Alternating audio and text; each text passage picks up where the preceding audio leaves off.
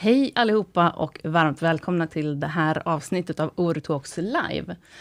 Jag heter Anna-Karin och idag har jag med mig Mattias Djurstedt. Välkommen hit Mattias. Tack så mycket. Vem är du? Jag är eh, ja, Mattias Djurstedt och jag driver bolaget Nära och Naturlig. Just det, spännande. Ja, nej men egentligen så måste man ha intresset från början och det kanske börjar med, för jag är ändå uppvuxen på en mjölkgård i, i Småland. Så jag fick nog mitt matintresse där, men kanske mer hur vi ska lösa framtidens protein och lite sådana där saker. Men riktigt eh, vill jag inte vara, var, var, så jag pluggade naturvetenskap och sen så eh, var jag även inne i eh, UF-världen, så jag gjorde ett eh, UF-företag eh, under gymnasietiden i Vimmerby. Och eh, då kom jag även på att nej, men entreprenörskap, det var riktigt roligt. Mm. Så då när jag tog min examen där så visste jag att nej, men naturvetenskap, det var jag riktigt bra på. Och sen visste jag att entreprenörskap, det var också väldigt kul. Ehm, och då hittade jag faktiskt en utbildning här i Örebro som precis hade startat som var exklusiv just naturvetenskap och eh, entreprenörskap tillsammans. Och då tänkte jag, det här har ju nog skapats för mig, så då åkte jag hit och, och blev örebroare. Um, och under min tid här var, den passade mig jätteperfekt, den här utbildningen. Och eh, under tiden här så fick jag även, um, eller jag kom på själva idén om fiskodling, den kom jag på redan på, på gymnasiet. Det var ju så här typiskt, kunde inte sova en natt och tänkte på liksom torsken, att hmm, kan man inte lösa det på något annat sätt? Och då tänkte jag, ah, men vi kan ju odla gös istället, som min eh, morfar brukar fiska. Det är ju jättegott liksom. Så behöver vi inte fiska upp eh, torsken ur, ur Östersjön och sådär. Så det var väl då det började. Sen så under de här eh, åren som innan jag väl gjorde någonting med det så samlade jag på mig data och liksom, oj vilken stor potential det finns inom fiskodling och sånt här. Ehm, så då på universitetet så fick jag chansen. Med hjälp av eh, universitetskontoret på Örebro universitet, hjälp av Almi, hjälp av Alfred Nobel Science Park, alla de här olika innovationssystemen som finns här, som är, när man väl vet att de finns, då kan de hjälpa otroligt mycket. Och med hjälp av dem så fick jag den här första sparken i baken för att kunna starta någonting här. Och därigenom så fick jag även kontakt till eh, professorn för fiskodling i, i, i Sveriges lantbruksuniversitet, Anders Kissling, Eh, för jag tänkte att jag ville ha en expert och han verkade vara väldigt bra på det här. Eh, och därigenom fick jag mitt examensarbete som man såg här på den här eh, videon. Så då, de hade liksom forskat tio år nu på en ny landbaserad fiskodling för att lösa olika ohållbara problem. Och eh, det var så det började med. Så då åkte jag hit och sen, eh, ja, så börjar det. Precis. Det är så roligt att prata med dig Mattias, för att du föregår. Jag hade frågor på det här, men de har du redan betat av. Eh, du land, vi tar det här med examensarbetet, för det är där någonstans som det börjar hända grejer på riktigt kan man väl säga då. Mm, mm. Mm. Och då och, åkte du till Indonesien och planen var att vara där i sex månader, men så kom det något i vägen, så du var där i två månader. Yes, och corona kom ju och, och gjorde så, men det, det, gick ganska bra ändå. Jag, var, jag åkte dit, gjorde upp mitt experiment, sen skulle jag bara ta data, liksom hur bra fisken växer och så där. Så då när jag åkte därifrån så kunde de som fanns där eh, hjälpa mig att göra det, så egentligen påverkades inte resultatet, så det var väldigt bra. Och under den tiden där så hittade vi varandra. Jag, eh, jag Anders Kissling, då professorn för, och sen en expert från Brasilien som också är upphovsman till den här nya teknologin. Och vi tre hittade varandra och de letade efter en grön entreprenör, en grön vd som skulle kunna liksom ta sig an det här och kommersialisera tillämpad forskning i ett bolag och eh, få ut den här eh, det är ju deras lilla bebis det här. Liksom. De har forskat på det här. De har egentligen engagerat sig i det här i 35 år. Nu vill de att det ska komma ut och göra den här skillnaden som man har kunnat visa på att den kan göra. Mm. Eh, så då eh, slog vi, tänkte vi, ja men då startar vi ett bolag här nu. Så sen corona så har vi startat upp det i Sverige och eh, första delen är liksom att verifiera det i Sverige för första gången nu, den här tekniken. Den tekniken som du testade i Indonesien? Yes. Ja, och hur ser den hur såg det ut? Vad var det du skulle testa i Indonesien och varför i Indonesien också kanske vi behöver mm. bena lite i? Nej, men tekniken är egentligen att man kombinerar um, två olika. En tropisk teknik som man använder i tropiskt klimat och en, en, en jätteteknologisk teknik från Sverige och från eh, inte bara från Sverige, men nordiska delen, eh, västdelen egentligen. Där det är lite kallare klimat. Ja, lite kallare klimat. Ja. Och då när man ska koppla ihop de här, då använder man en tropisk fiskart och man använder eh, små, små bakterier och alger som behöver ha 31 grader i vattnet. Så det blir väldigt enkelt att göra det här i tropiskt klimat och de, den kunskapen som finns kring den här tropiska fiskodlingstekniken, den finns bara i tropiska länderna. Så det universitetet jag samarbetade med i Indonesien, de är ju jättebra på den här tekniken, så det var därför man är där också, för att jag kunde ha en, in, en handledare där och så. Så det var en jämförande forskning? Ja, så jag jämförde mm. våran teknik när vi kopplar ihop de här två teknikerna och massa andra olika biologiska och tekniska lösningar jämfört med bara den här basteknologin som man använder i, i liten skala i, i tropisk klimat. Så då jämförde vi hur mycket bättre blir det när man gör på vårat sätt. Just det. Men då, och så fick du åka hem efter två månader, men då kunde du ändå fortsätta examensarbetet här hemma med hjälp av de personerna i Indonesien? Ja, så då var ju experimentet klart eh, byggnadsmässigt, liksom. och så då var det bara att ta data fortfarande, kolla hur, hur, hur bra mår fisken, hur bra växer den och hur mycket foder används och sådär. Så det, så det kunde de hjälpa mig med och då vart, eh, kunde jag ändå skriva klart mitt examensarbete och publicera det. Så. Och vad, vad, vad, kom du fram till? Vad säger ditt examensarbete? Den säger att signifikant är den bättre. signifikant, ja.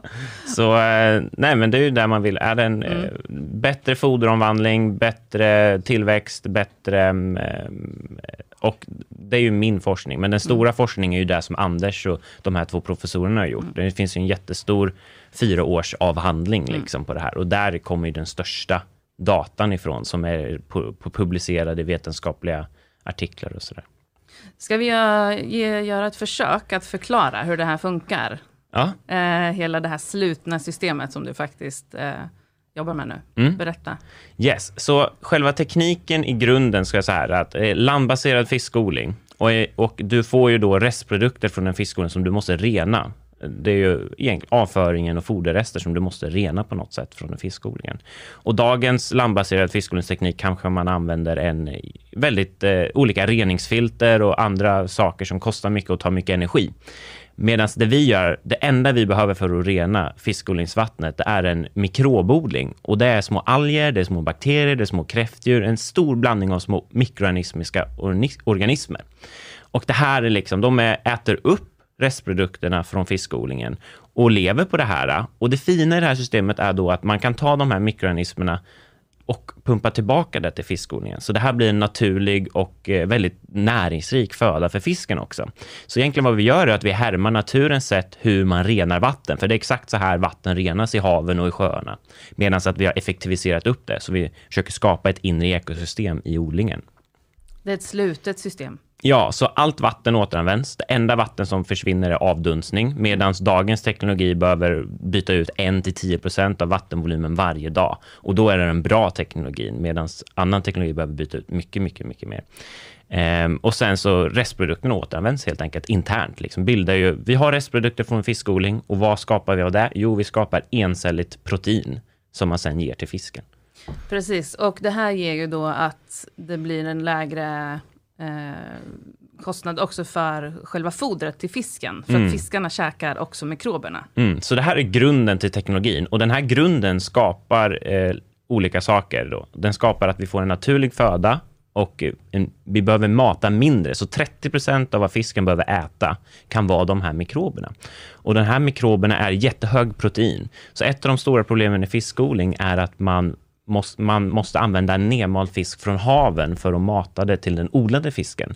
Det här blir lite det blir lite, man blir beroende av en fiskebransch, för om, om odlingsbranschen ska växa så måste man också ta ut mer fisk ur haven. Och det vill vi ju inte, vi vill ju få hållbara fiskemetoder.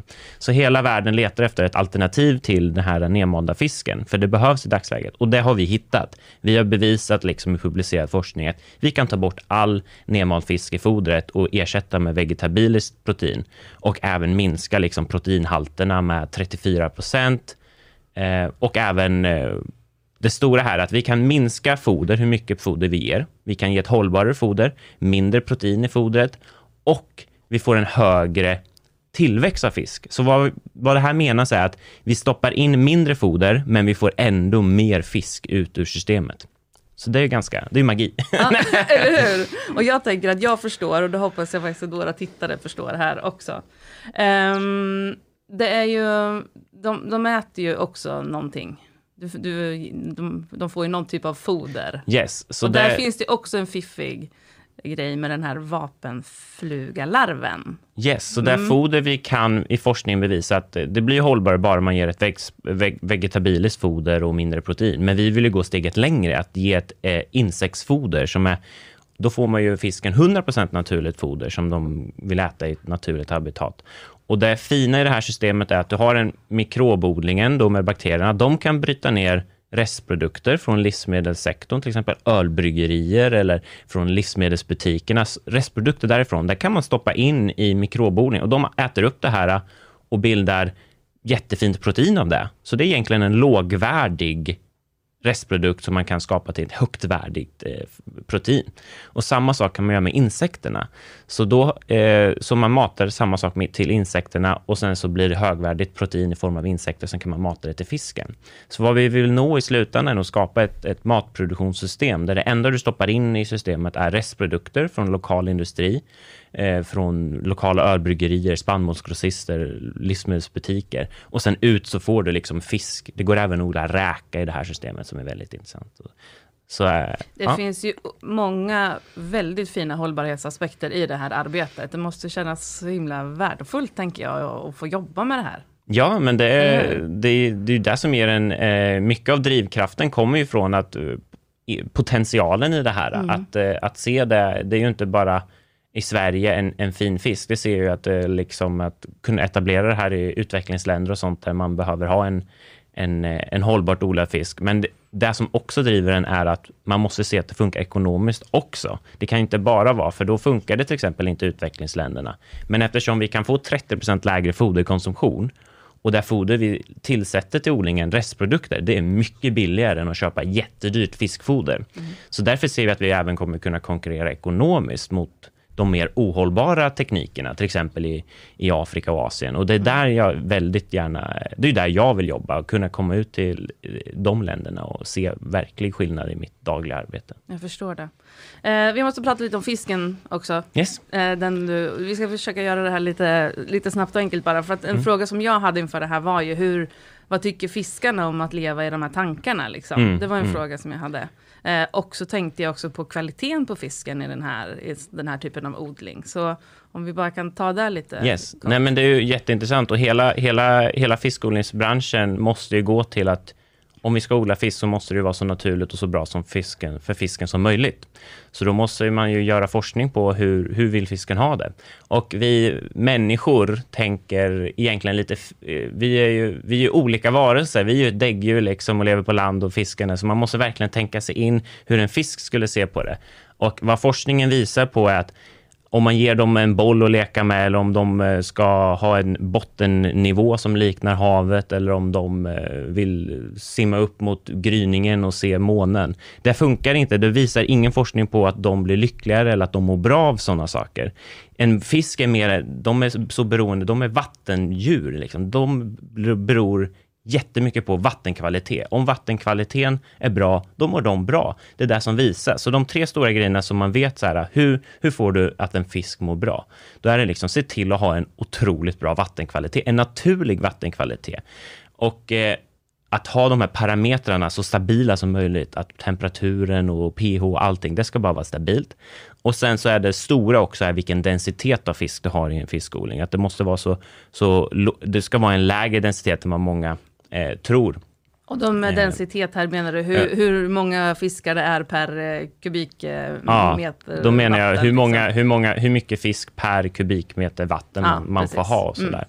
Och sen det sista är ju att man ska försöka undvika liksom eh, störa fisken. Låt den vara själv. Låt den, man ska inte skeppa runt den i, havet eller transportera den. Så här. Låt den vara, undvik det. Liksom. Då, då skapar den så bra. Och det hela vår affärsidé är ju kring det. Vi vill skapa en naturlig miljö för fisken, naturliga mikrober. Att leva tillsammans med de här mikroberna istället för bara ha ett sterilt eh, vatten att leva i, mm. då skapar vi en, en, naturlig miljö för dem och det här visar vi på att vi får bättre hälsa, bättre välbefinnande hos fisken och den naturliga födan för fisken.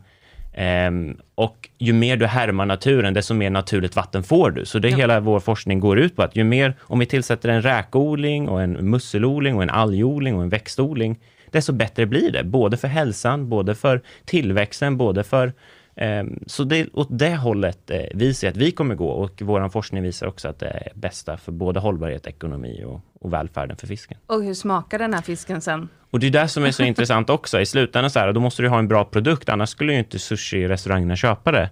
Och det, du är vad du äter och det är speciellt för, det är för fisken också. Och att när du får en naturlig föda så blir det en bättre slutprodukt. Mm. Och det, det, ett problem med odlad fisk är att eh, den kan få lite odlad smak och då kanske någon liten jordartad smak. Eh, medans att eh, vi får en otroligt fin och naturlig och mer den här vildfångade smaken. Eh, och det har bevisats liksom i tropiska klimat och, och att eh, kunna använda den här i sushi, då sushi är väldigt beroende på, de vill ha en väldigt fin kvalitet, för den är rå, så då måste den smaka väldigt bra. Och vi har kunnat använda sådana här fisk i tropiskt klimat, så nu är det bara bevis att vi kan få lika bra kvalitet på det i Sverige. Och då tror vi, vi speciellt sushimarknaden i början för tilapia.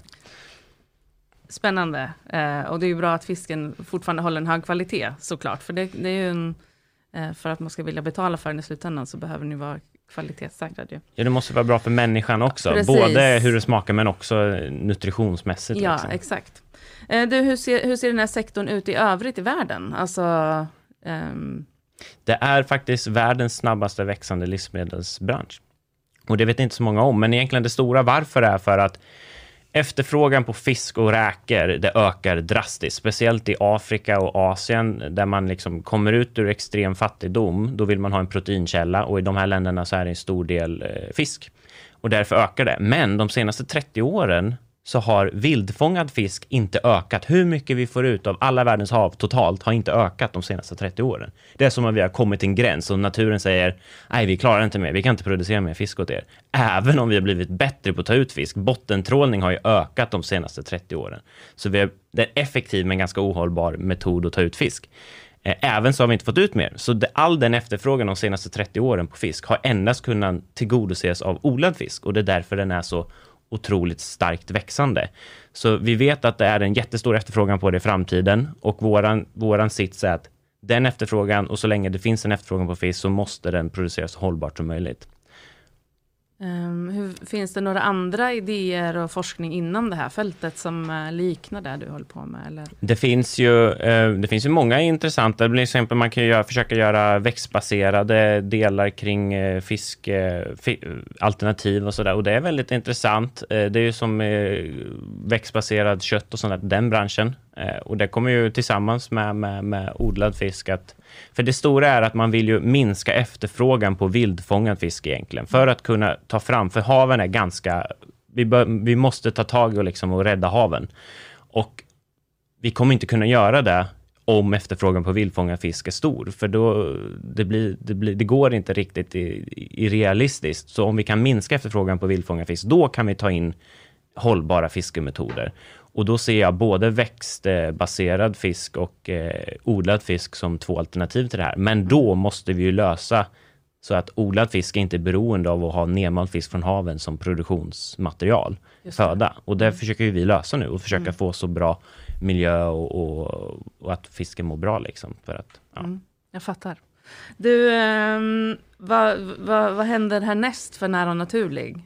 Så just nu så, sen, eh, så har vi ju liksom verifierat tekniken för första gången i svensk klimat. Då måste man ha en lokal, värma upp det här och eh, göra tro, härma tropisk eh, klimat helt enkelt i Sverige. Och sen försöka värma upp det med hållbara tekniker, spillvärme från industri och sådana här saker.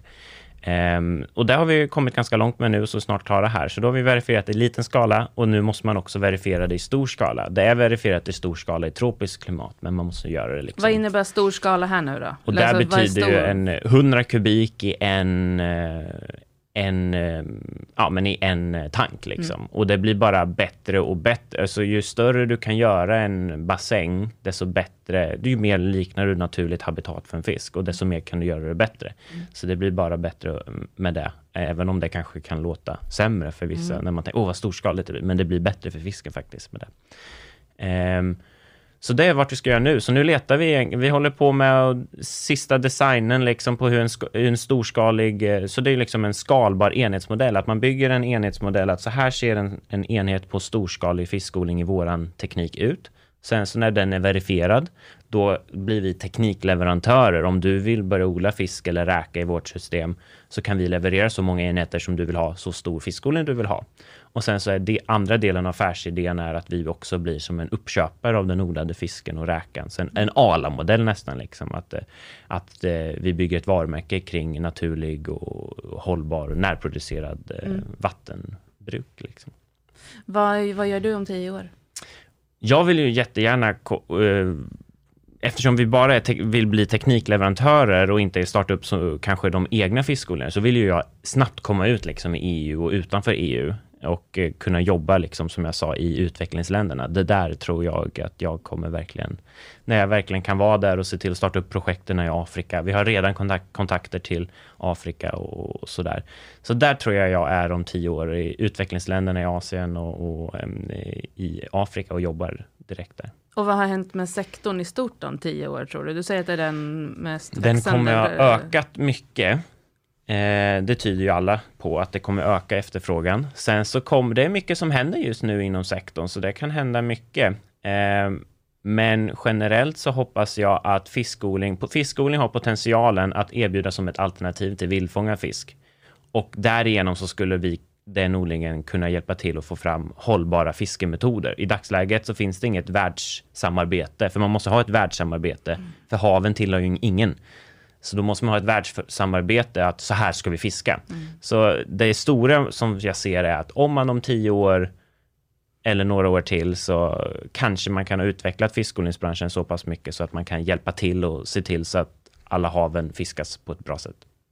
Du, eh, finns det någonting mer som du skulle vilja berätta för oss här innan vi avrundar den här sändningen? Är det något som vi helt har gått förbi som är eh. superviktigt eller så, som du kommer på? Eh, nej men att det, det, våran teknik egentligen, det mycket pratas om fiskodlings, att det är en fiskodlingsteknik, men egentligen vad vi har utvecklat kan ju också ses som en resursåtervinningsteknik. Att vi har skapat en, en mikrobodling, en bakterie och alger, som kan återanvända eh, restprodukter. Och det är bland annat kan vi återanvända restprodukter från en fiskodling. Vi kan återanvända restprodukter från eh, livsmedels, livsmedelsindustrier. Och det är där det kan även ses, man kan se det från det hållet. Vi skapar en resursåtervinning där vi återanvänder restprodukter och sen så skapar vi fisk och räka från det för att det är väldigt effektivt att, eh, att de bara äter upp de mikrober och insekterna som vi skapar istället för att försöka ta ut ur systemet och lägga pengar på att förädla råvaror och så. Bra sista ord från dig Mattias, känner jag. Vi skulle kunna prata om det här hur länge som helst, för att det finns så många frågor och intressanta saker du har att berätta. Men stort tack för att du kom hit idag. Tack så jättemycket. Och snackade med mig lite grann. Fantastiskt. Eh, och till er som har tittat så kan jag bara tipsa om att kolla på Mattias Djurstedts YouTube om ni vill se mer exakt hur han gör och när han matar och eh, de här fiskarna och hur det ser ut. Det är faktiskt väldigt intressant. Eh, om inte annat så ses vi i ett senare Orotalks här framöver. Ha det bra!